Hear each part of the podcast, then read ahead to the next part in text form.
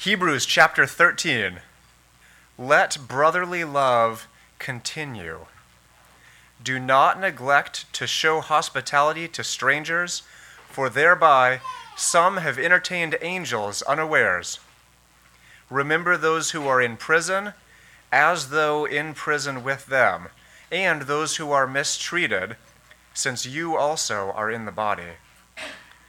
Let marriage be held in honor among all, and let the marriage bed be undefiled, for God will judge the sexually immoral and adulterous. Keep your life free from love of money, and be content with what you have, for he has said, I will never leave you nor forsake you. So we can confidently say, The Lord is my helper. I will not fear.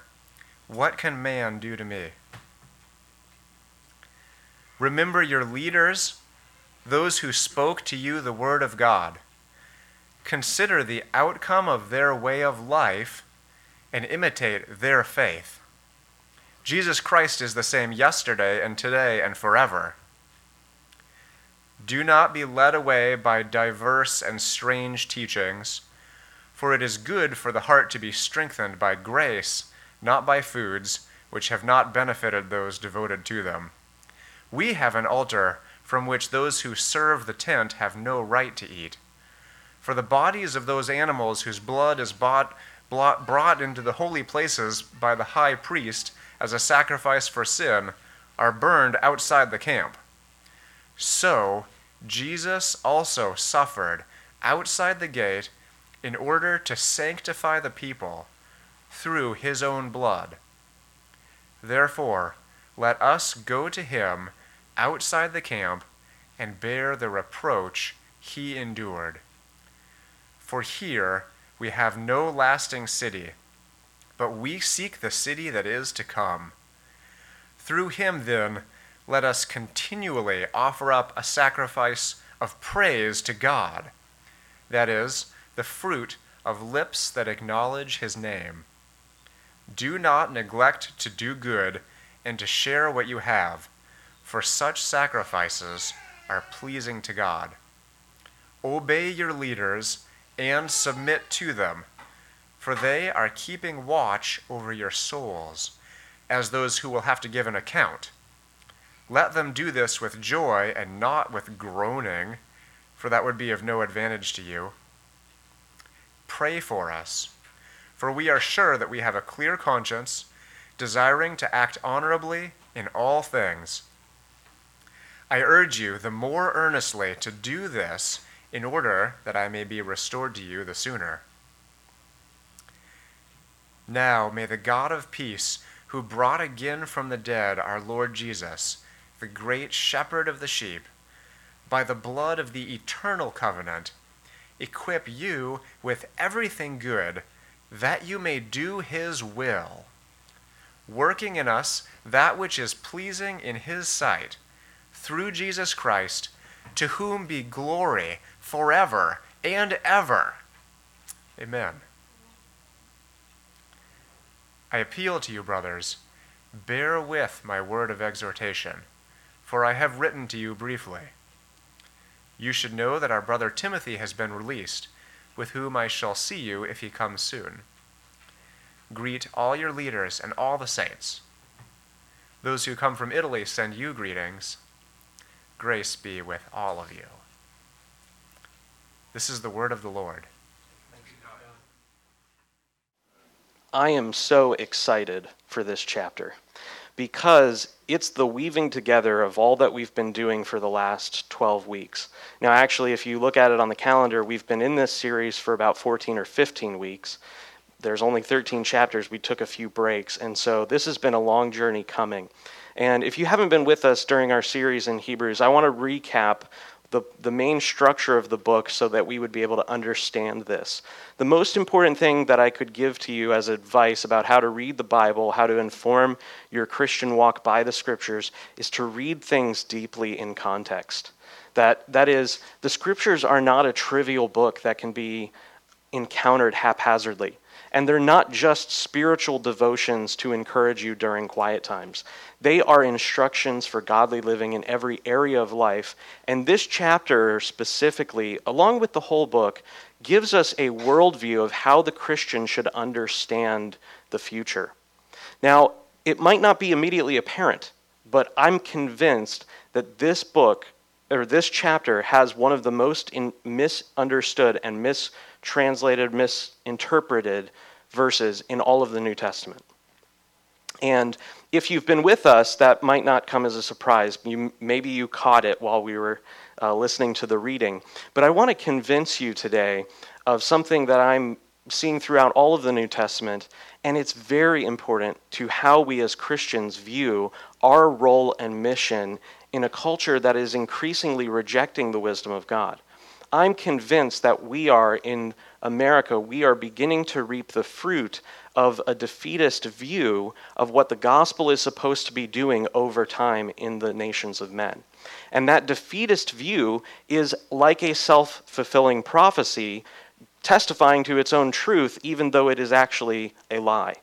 And th- this verse that we're going to look at uh, in verse 14 is really building on everything that we've been seeing throughout the entire book of Hebrews. So, really briefly, I want to just discuss Hebrews chapter by chapter, just highlighting one or two things in each chapter. At chapter 1, we saw the Hebrew writer begin his letter and epistle with an exhortation to not reject the Christ. And he shows the demonstration of Christ being the pinnacle, the preeminent, the, the one who was the fulfillment of everything that God had spoken to the people of God over time. Everything that the prophets, the apostles, the, the patriarchs, the kings, the judges, every one of them testified concerning Jesus Christ. And Jesus Christ, in his coming, was a perfect Messiah, the only Son of God, and was able, therefore, because of his righteousness, to make a right sacrifice. The writer then weaves in a discussion of all the covenant sacrificial systems as they pointed to Christ and the reality which is greater than the shadow. So the writer is saying he's in interacting with everything in Numbers, Leviticus, Deuteronomy. He's interacting with those books and showing how each of them was merely a pointer to a greater reality. And this is somewhat confusing to the natural mind, but what the writer is saying is that the physical temple was less glorious than the true eternal temple. Not as if it is less glorious because it is made of earth and therefore earthly things are bad, but rather because God had always intended to have a temple built out of people which is what we see unfold in the New Testament, especially First Peter, uh, Corinthians, etc. So the writer in chapters 3 and 4 is giving warnings against apostasy, showing the greatness of the high priest. And then we really see this come into focus in chapters 8 and 9 that Jesus, as a greater priest, and not a priest of the order of Aaron or the Levites, a priest of the order of Melchizedek, who is eternal, that priesthood necessitates a change in law.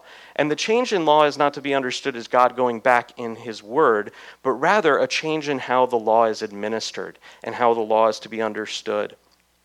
And that change in law necessitates, in chapter 8, the last verse, verse 13, and what is becoming obsolete and growing old is ready to vanish away.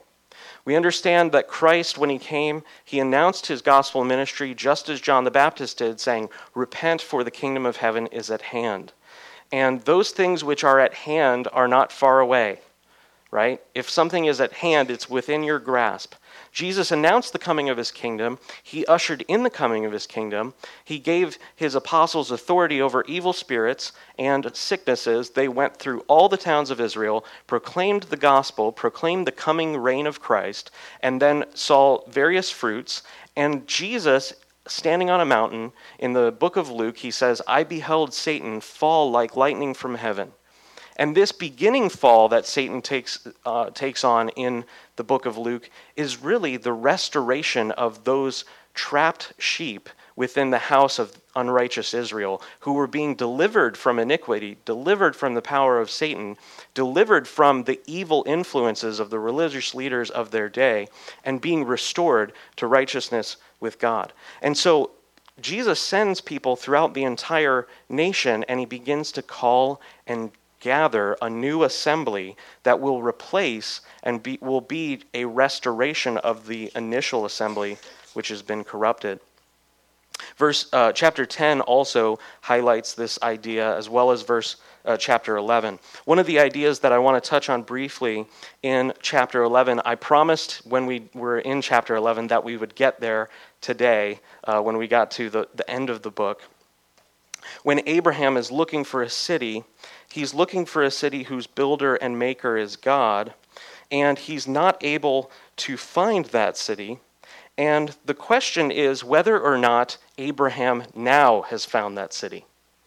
The question to you that I'm putting to you to think about is whether or not Abraham is still a stranger and an alien, or whether Abraham, along with us, has found the city that God was, uh, was sending.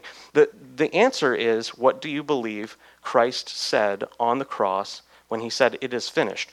Did Christ merely accomplish an atonement, or did Christ not also institute the changing of the guards, a one generation overlap between what was passing away and was ready to be destroyed and what was coming on the scene, the new assembly in the Spirit of God, which is the group of Christians known as the body of Christ.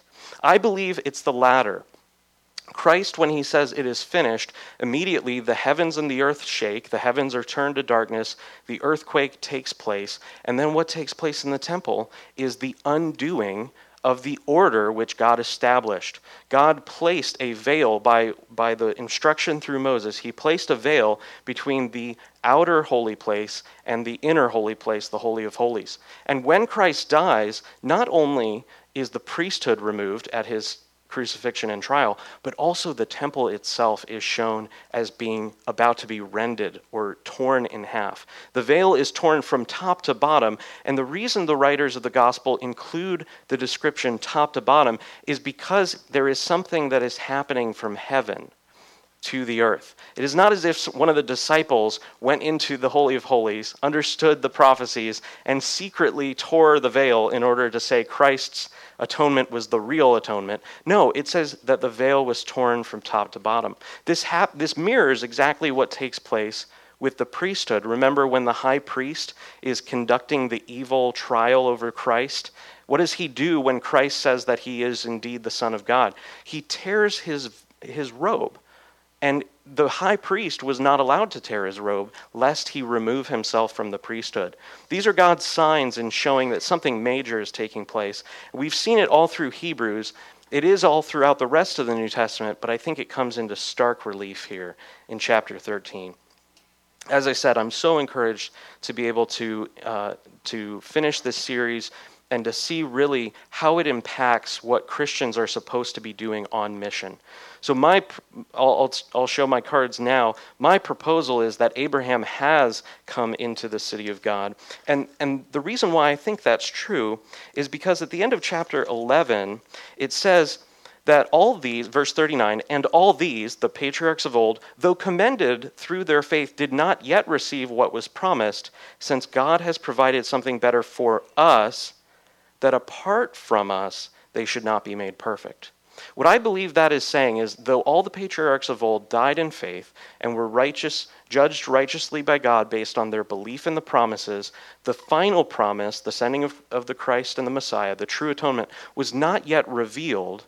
But at his revelation and the completion of the atonement, they were grafted into the true church as though they were members apart, and they were inaugurated at that time. As he says, that apart from us, they might not be made perfect. And yet he has the audacity to call saints holy ones, perfect ones. So, nevertheless, I want to look at this chapter now that we've seen a little bit of the context of it. I want to look at this chapter as instructions for life in the church. And this context of the commands for obedience within the church and the warnings against apostasy will inform what we understand about the core part of this chapter, verse 14. And I want to impress upon you lend your mind and attention to these verses, especially when we get to verse verses 10 through 15. It's important that you understand the Hebrew writer's argument so that you don't um, get tripped up or hijacked in your understanding of what verse 14 is saying. So, after looking for the commands for obedience in the church, I want to look at the final warning of apostasy that's given. This is the fourth or fifth large categorical warning against apostasy, and how this is actually a major element of Christian harmony and union uh, among the various churches. I want to look at union with Christ in reproach as being the context for that idea of the city which is not lasting versus the city which will last and is lasting. And then finally, he closes the letter with a final command to obedience to church letters and an exhortation, which is one of my favorite exhortations in the New Testament. So, having demonstrated the kingdom in the earlier chapters, which has been brought about, the writer shows how we are to live in that kingdom. He addresses, namely, five important elements charity, that is, giving or being kind to others, hospitality, mercy, marriage, and godly contentment. Wherever you see five in the scriptures or a group of five things, it, it, usually is indicating the work of man, either the work of Adam, the work of Abraham, the work of a redeemed man within the community of God. So it's not, uh, it's not surprising that it comes in a five-fold command brotherly love hospitality those who are uh, treating those who are in prison marriage and then finally greed so each of these commands to virtue and prohibitions against vice are necessary public and visible you cannot simply love god in your heart and never have it leak out the, the fatal understanding of the Christian faith that leads one to conclude that it doesn't matter what I do externally, it just matters what reality is in my heart, is an erroneous position. That's what the whole chapter of Hebrews 11 was saying, which we saw in great clarity that by faith, Abraham was able to believe. And in fact, his obedience of faith incorporated within it a microcosm of the gospel. When God told Abraham to sacrifice his only son, the son of promise, he obeyed, knowing, and it says that he considered that God was even able to raise him from the dead. Abraham had res- resurrection faith, though he had not yet seen it with his own eyes. So, the nature of God's world, therefore, as Hebrews 11 was testifying and as Hebrews 13, the writer is commanding us, is that beliefs become manifest through action. What you truly believe about something ultimately will be revealed about what is going on. Jesus said this when he was discussing various foods. He says, What goes into a man is not what makes him clean, but rather what proceeds out of his mouth, because, out, because the mouth speaks out of the abundance which fills the heart, and out of the heart come envies, jealousies, idolatries, adulteries. These various things that Jesus is talking about are the fruit of lips. They're the fruit of someone whose heart is not yet washed by the Spirit. And so each of these, each of these commands ultimately not only include your personal holiness, but are directly tied to the mission of the church as she spreads the gospel in her witness to the world. Hospitality to strangers is one of the chief means of interacting with those who are still outside the church. This is vitally important. In an age where we are increasingly becoming alienated from our neighbors, hospitality, opening your home to the poor, opening your home to your actual neighbors, not just your metaphorical neighbors. If you're looking for who your neighbor is, just go home and look on the left and the right of your house. And those are the people that you should be reaching out to. And those people, the, those strangers and aliens to the life of the church, are able to be witnessed to most effectively in your home. The reason why that is is because they will see you, whether you're single and living with a group of people or married and living with your spouse and your children, they will see your authentic witness. They will understand the gospel as it begins to bear fruit in your relationships. Over time, they'll begin to get the smell of a redeemed house, if you will. Those who are most zealous for public witness are most likely to suffer imprisonment for the faith. I, am not convinced that he's talking about remember everyone in prison, as if you have to give equal consideration to those who are prisoners, but rather he says, since you also are in the body. He's not talking about some sort of metaphysical, like you have to have human solidarity with them, though that is a good and right thing to do. He's saying to understand within the context of the, the letters that are written to the churches that through the persecution, many of them who were bold and public in their witness would fall under prison. They would fall under, uh, under judgment. They'd be arrested and tried, uh, usually under various, you know, somewhat nebulous laws. They would be put into prison, and this was vital for the church to uphold the zeal of those who were put into prison based on their faith. Now, whether or not you believe Paul wrote this letter, that's beside the point, but it certainly would be fitting, as many of the apostles, especially Paul, were routinely jailed for the faith. And so, in order to establish zeal in the church, we have to rally around and champion those who are most likely to be um, imprisoned for it. Marriage is to be honored as obedience to God. Second, as protecting the context for godly children. We've looked at that in, in uh, the book of Malachi, chapter 4. And third, as a living and prophetic parable to the world. Your marriage, if you are in a marriage, whether you are a husband or a wife, your goal is to be a living and prophetic parable to the outside world. You, if you are a husband, are, are testifying of what Christ does with each action that you take with regard to your wife. Likewise, wives, you are testifying about the obedience of the bride. And we ought to understand this as not only God's metaphor to us, that we would understand his great love for his bride, but also in how we live before outsiders. It is not just a pietistic or it's not just a spiritual aspect of life that you have to live a godly marriage for your own benefit. So much of uh, modern marriage coaching is focused on 12 steps to a better marriage. And it's sold and packaged, and in fact, the entire content is focused on you getting more enjoyment out of your marriage. Now, I do not believe that God wants you to not enjoy your marriage, but whether you are enjoying it or not, you are commanded to a godly and righteous obedience to be a prophetic and living parable to outsiders. Lives that are given over to greed and devotion to the accumulation of wealth are distractions from the true point of life. He says, Do not be filled with the love of money. And so the, the idea here is that this is distracting from mission. All of these commands are within the context of the church on her mission. And then finally, leaders of the church, if they have a good outcome, are supposed to be models and templates. He says, consider their outcome and imitate their faith. The point is this that you should begin to find Christian leaders who have righteous examples. If they don't have righteous examples but are filled with marks of sin, then perhaps you shouldn't be going to that church but rather you should find a group of people that you can emulate. This, we're going to see, verse 7 is repeated in verse 17 after kind of the, the meat of the chapter. The point is this that you have to have some leaders that you actually know in order to emulate them. And we'll, we'll get to that in a little bit. So, after showing how those in the church are, uh, ought to obey, the writer offers a final warning against turning to the doctrines of men.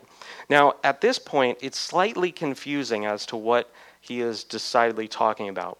For us, this doesn't make much sense immediately, but I'm actually convinced that as we are beginning to see a waxing, or sorry, a waning of the gospel, a diminishment of the gospel as it approaches life, even within the church, we're beginning to see a cultural level creep in of devotion to foods that is exactly like the paganism of the first century that the writer is combating.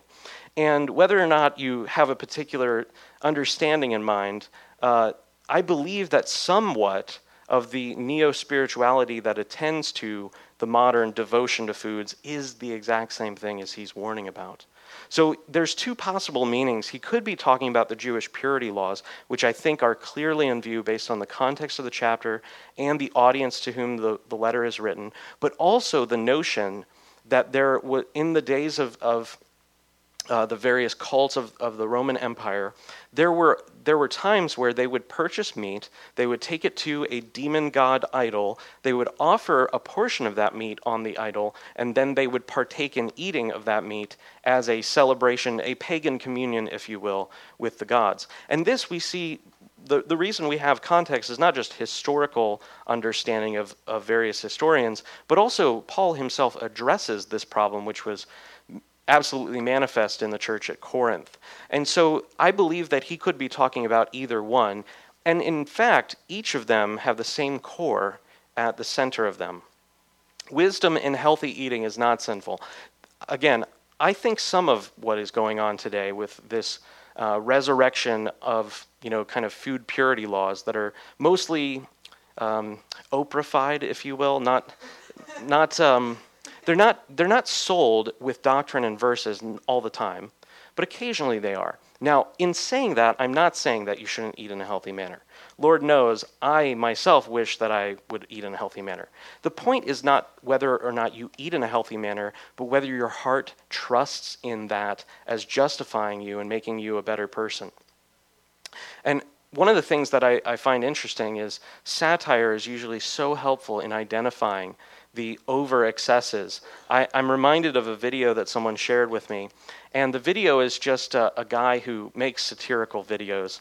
And in the video, instead of being a vegan or a vegetarian, he behaves as if he was a meatitarian or just a carnivore. And he goes around saying various things that vegetarians would say, but in the context of meat, like, you know, did you know that that broccoli will kill you? And, you know, how could you end the life of that plant? You know, that was food for a cow. And all of these things are, it, it's, a, it's a satirical point to poke fun at how much you know, quasi new spirituality, which I think is, is actually a resurrection of paganism, that is invested into these systems. So he says, Do not be led away by diverse or strange teachings, for it is good for the heart to be strengthened by grace, not by foods which have not benefited those devoted to them. If you've never met a person like that, I actually knew someone who was extremely religiously devoted to what he ate. And he was uh, extremely judgmental about other people. He, he would go around telling people that they smell like meat eaters and that they were going to die. And tragically, I mean, he was, a, he was a friend, and so I say this with no glee in my heart. He actually died of a medical condition because he gave himself over to such a crazy diet and that flies in the face of modern science, what we understand about nutrition, but he was convinced radically that this was ideal for him. And sadly, he's, I mean, I, you know, I, I miss him. He was a good friend. The point is that those things, that devotion to an external system of behavior and eating, does not profit at the end of the day. But the question is why do these things exist? Do people just inherently have some weird ideas about food? No, I believe they exist because the image of God is imprinted on every man. Man, as the image bearer of God, was made to have communion with God. We see this at the beginning in the garden. God would come down in the cool of the day and talk with Adam and Eve. Man was made to fellowship with God. One of my favorite passages in the book of Exodus is when the 70 elders, Moses and Aaron, they ascend to the mountain of the Lord and they eat with God. Now, what's so beautiful is this this takes place in the in the glory cloud which surrounded the mountain. And this is a, exa- exactly a picture of what communion is supposed to be in the church. So, being inescapably religious, wh- whether or not someone tells you they're religious or not, they're, they are religious. Everyone is religious. You, they just may not understand how they are religious. All men establish at least some spiritual import on the food they eat. And if not food, then the work that they do, or the political opinions they hold, or whatever, Everyone who is not trusting and resting in Christ is finding something to trust in. We are idol factories, as John Calvin said. We, we, our heart makes idols, it produces them.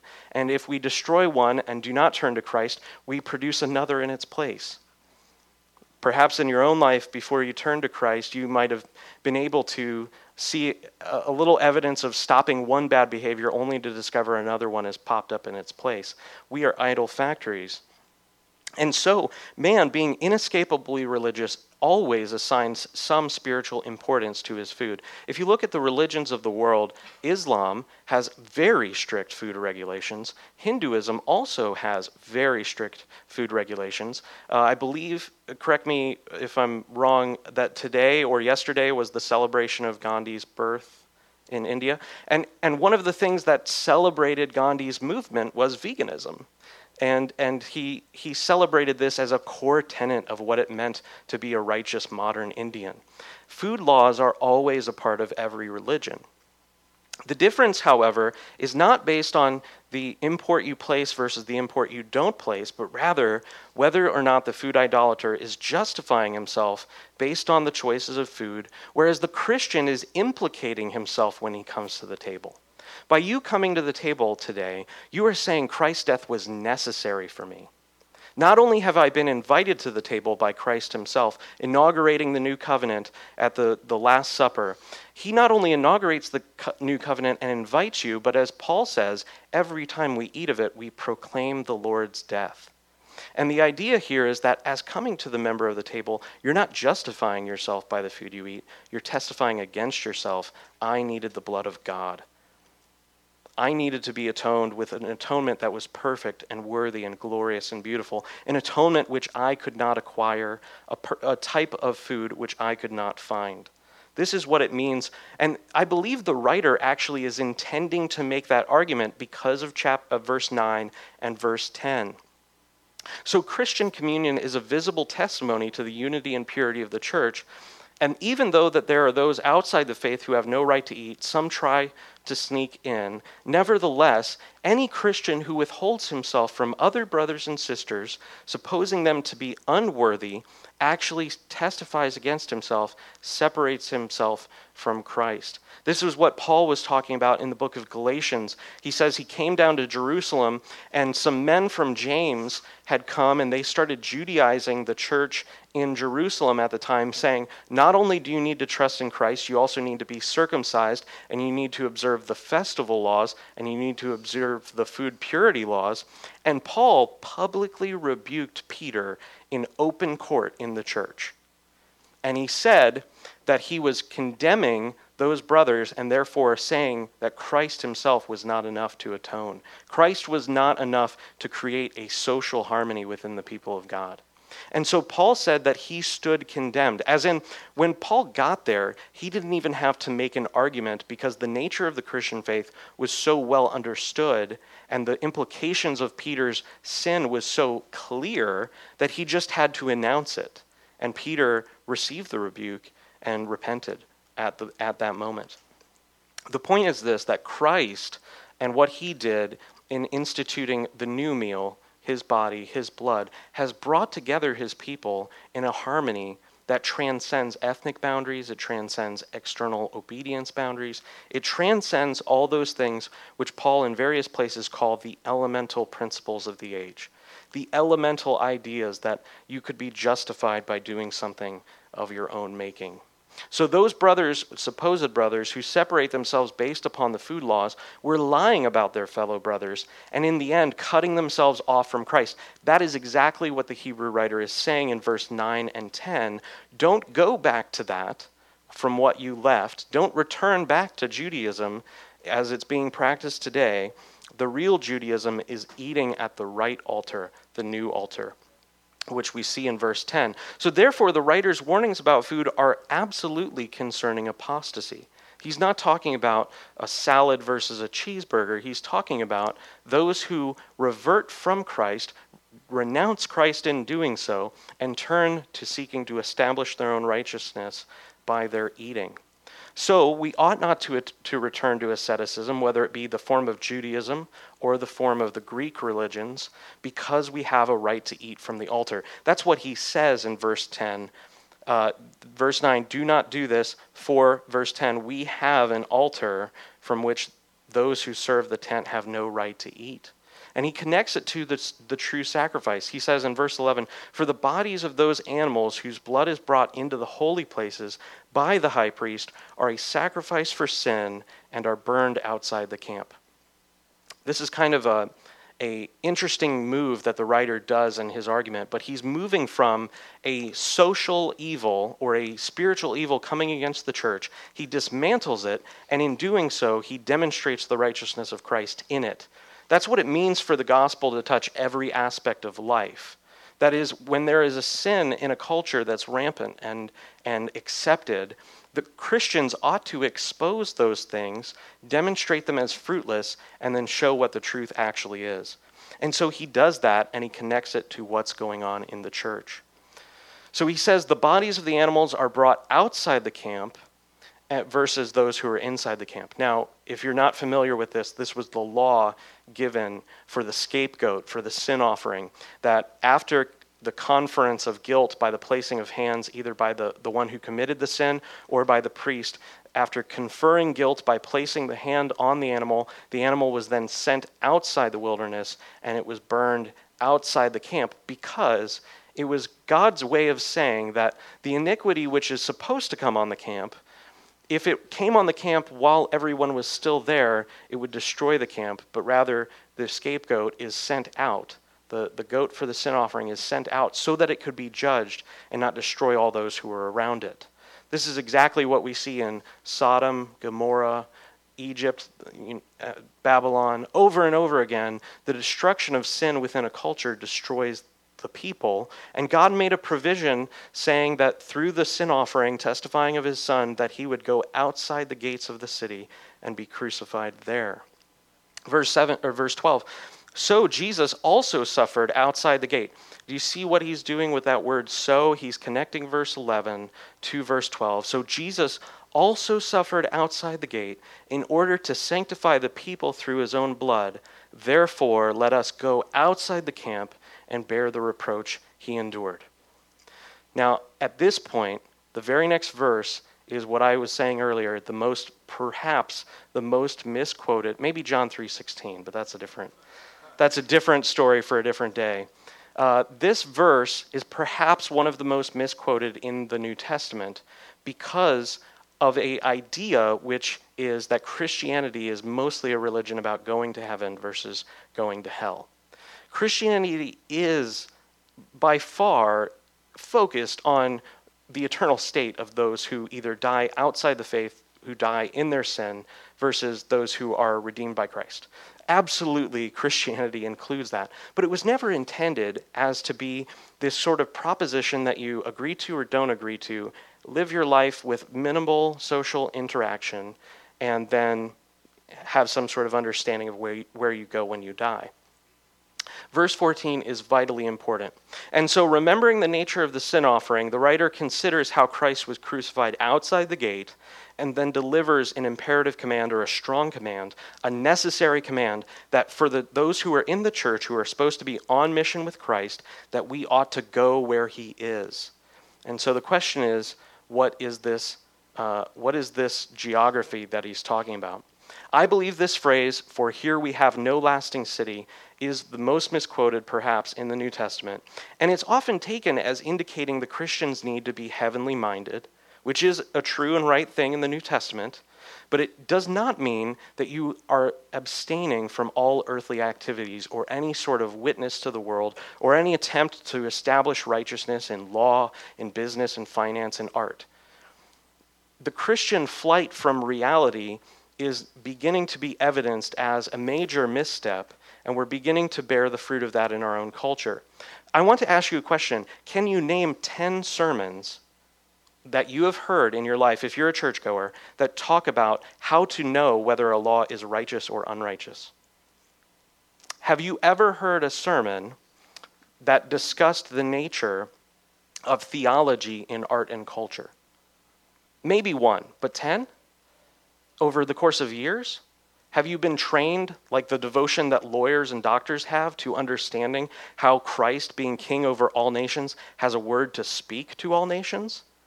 I'm convinced that the flight from reality that has gone on in most of the Christian church in America in this century is beginning to show signs of decay such that we may not recover. And if we do recover, it will only be, be because of an intentional reformation brought out by the Holy Spirit of God as He renews the church, shows her the error of her ways, and breathes once again new life into her.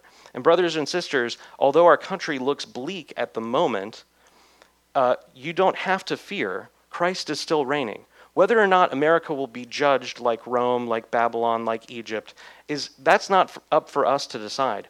Our job is to build, work, invest, plant, and sow the seeds of the gospel, and to go deep and to build good foundations.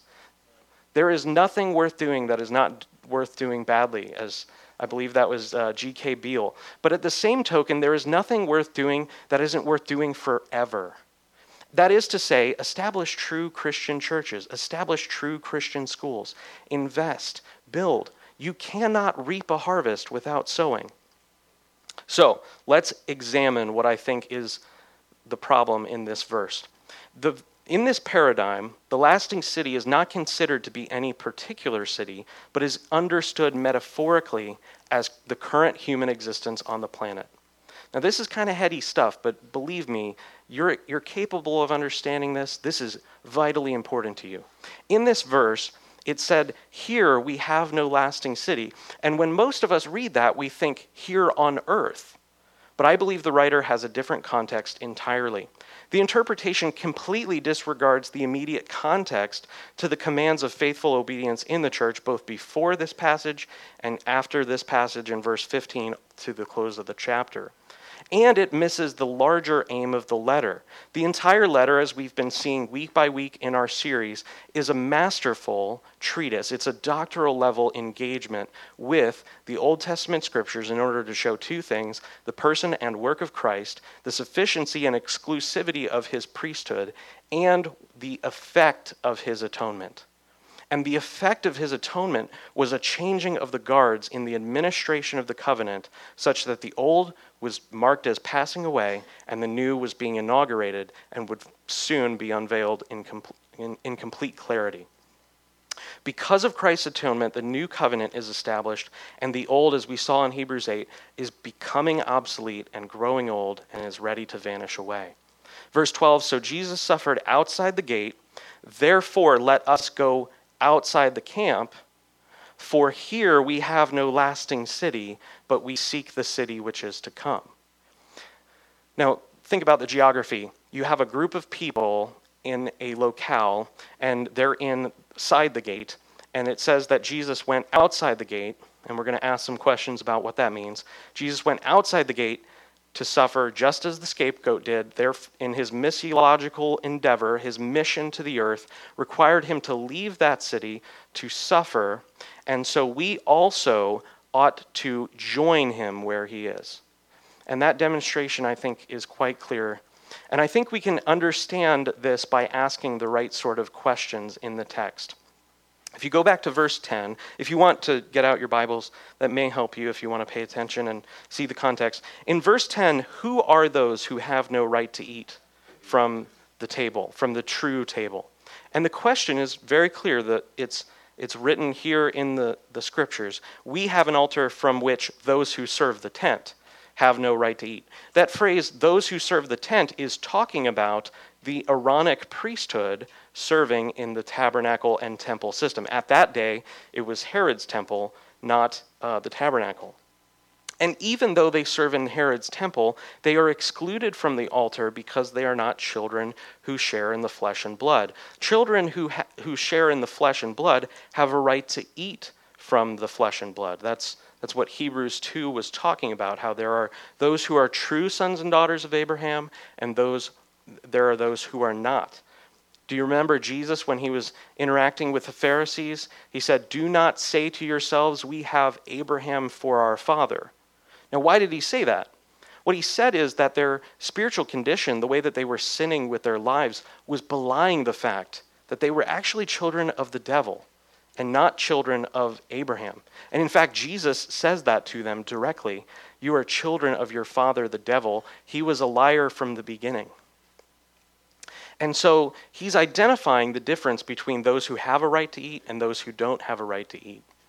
Those who do not have a right to eat are those who serve the temple. And the, the next question is where was Christ crucified? We know the answer. He was crucified outside the gates of Jerusalem as the sin offering for the people, offering himself not in Herod's temple because it had been corrupted at this time, but offering himself by the Spirit in the true heavenly temple. That's the whole point of the core section of Hebrews is that Christ made an atonement in the spiritual temple because the earthly temple was not sufficient. And then why should we go out to meet Christ? We, why should believers who endure persecution associated with joining the church in her mission, why should they go out? It is a twofold answer, namely, first, on the basis of solidarity with Christ and his mission, but also because the city of Jerusalem had been renounced and marked as destroyed. It had been announced beforehand that they ought to leave that city. And Christ himself actually said that there would be a time where it would be said to those who are in Judea to flee to the mountains because there was a judgment coming of Christ against the city. And when I, when I see him say, for here, in the context of the verses, he's talking about that region which Christ had to leave in order to suffer outside the gate. The city which is not the lasting city in these verses is the earthly Jerusalem. It's the one which filled is filled with a corrupt priesthood and those who have rejected the true priest. And the true city, the heavenly Jerusalem, is that which came down from heaven, was founded on the witness or martyr of the church uh, and the, the apostles of the church, and comes down only after the removal of the city of sin. When I hear him say, For here we have no lasting city, I believe him to be giving the final nail in the coffin on his major argument, which is if you revert back to Judaism or any other religious system, you cut yourself off from Christ and you will be judged for it. That, I believe, is what he's saying for here in Judea we have no lasting city. Why is this of any importance? Why does this make sense? Why does this, what, even if it doesn't make sense immediately, why is it necessary to understand the difference? That when he says, For here we have no lasting city, he's not talking about on earth there's never going to be any progress in the kingdom of God being manifest.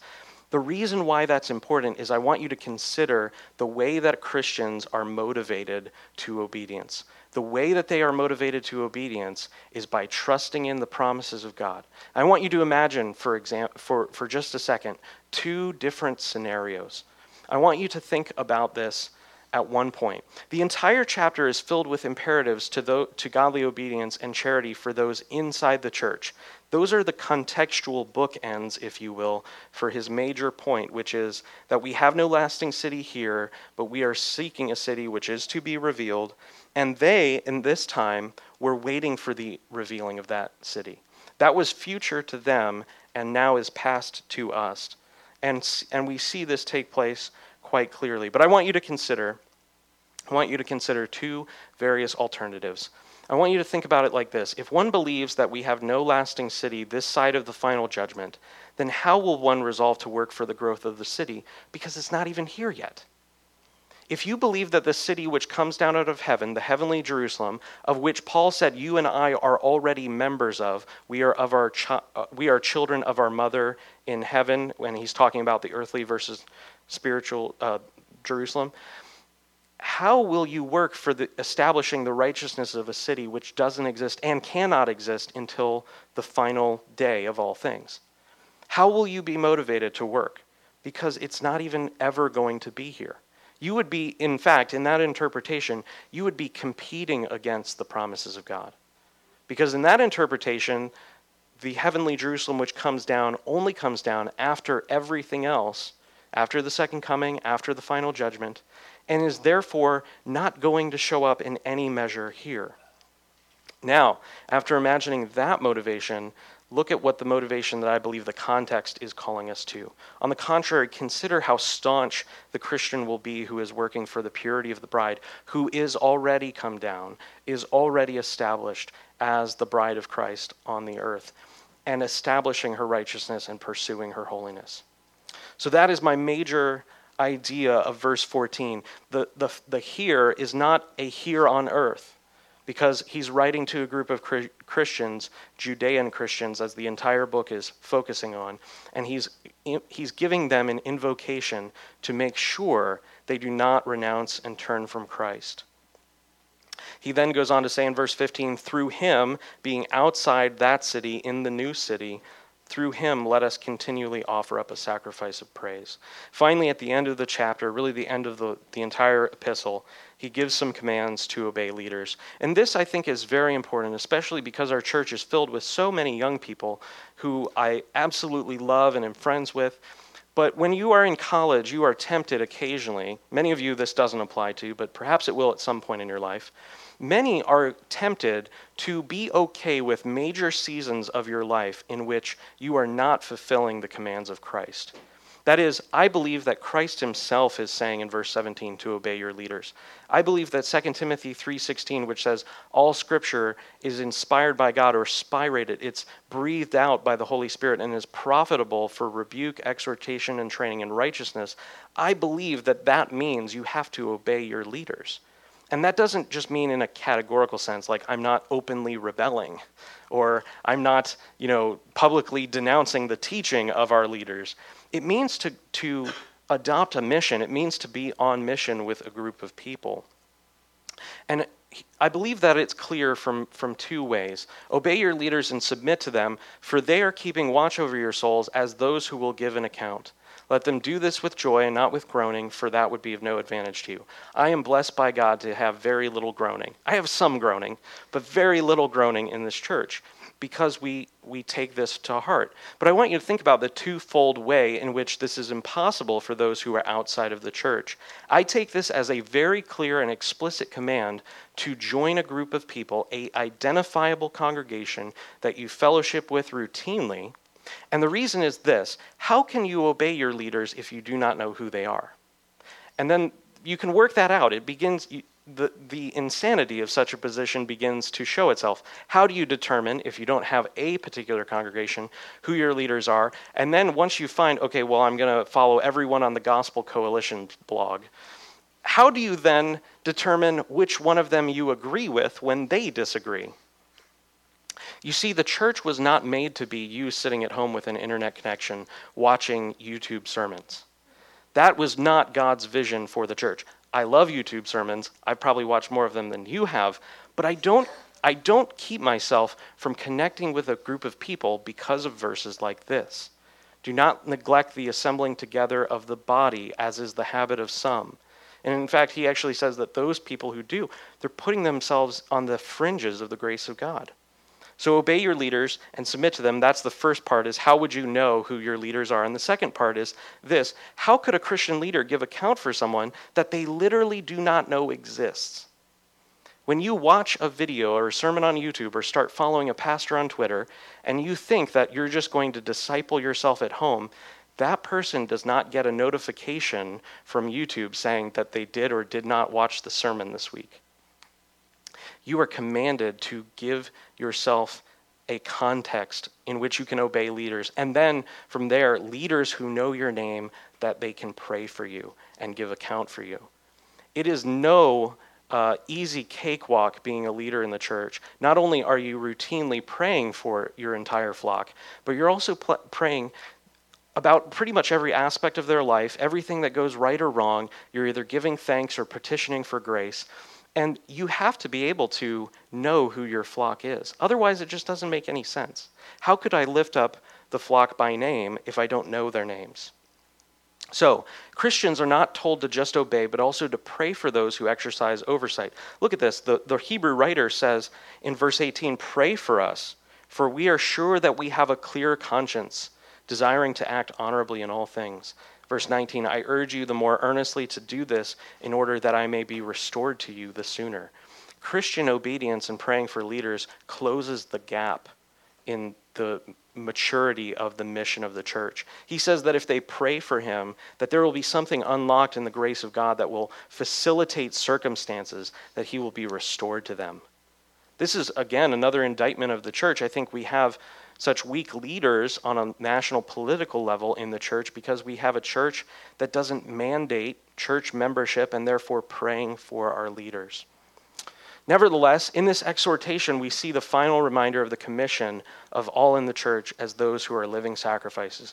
Verse 20 Now may the God of peace, who brought again from the dead our Lord Jesus, the great shepherd of the sheep, by the blood of the eternal covenant, equip you with everything good, that you may do his will working in us that which is pleasing in his sight through Jesus Christ, to whom be glory forever and ever. Amen.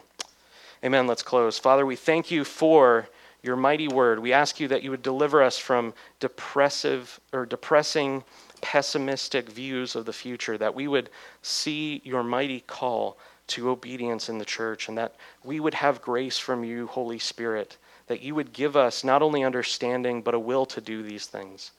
We pray, Lord, that you would tame our tongue, that we would not be accusative of others, but at the same time, Lord, we would not allow sin to remain. We pray that you would show us the gangrene of compromise for what it is, that we would see you, Jesus Christ, as being the head of the church, and therefore, as those who are a part of your body, that we would see ourselves as accountable to you, that we aren't just doing Christianity how we want. Lord, I pray that you would give us a deep hunger for the New Testament as well as the Old, that we would be able to understand what the Hebrew writer is saying to your people. God, we pray that you would restore to your church once again the idea that you, Jesus Christ, as we see in Revelation, have a sword which proceeds out of your mouth, and in Psalm 2, the iron rod which you have, which rules the nations. We pray that you would give us this understanding, that we would not tremble and fear when we see the enemies of you uh, prop their little heads up, that, that we would still be confident in knowing that you are reigning on the throne and you're bringing out your intended purposes and you will fulfill your mission on the earth, even through your people. In Jesus' mighty name, amen.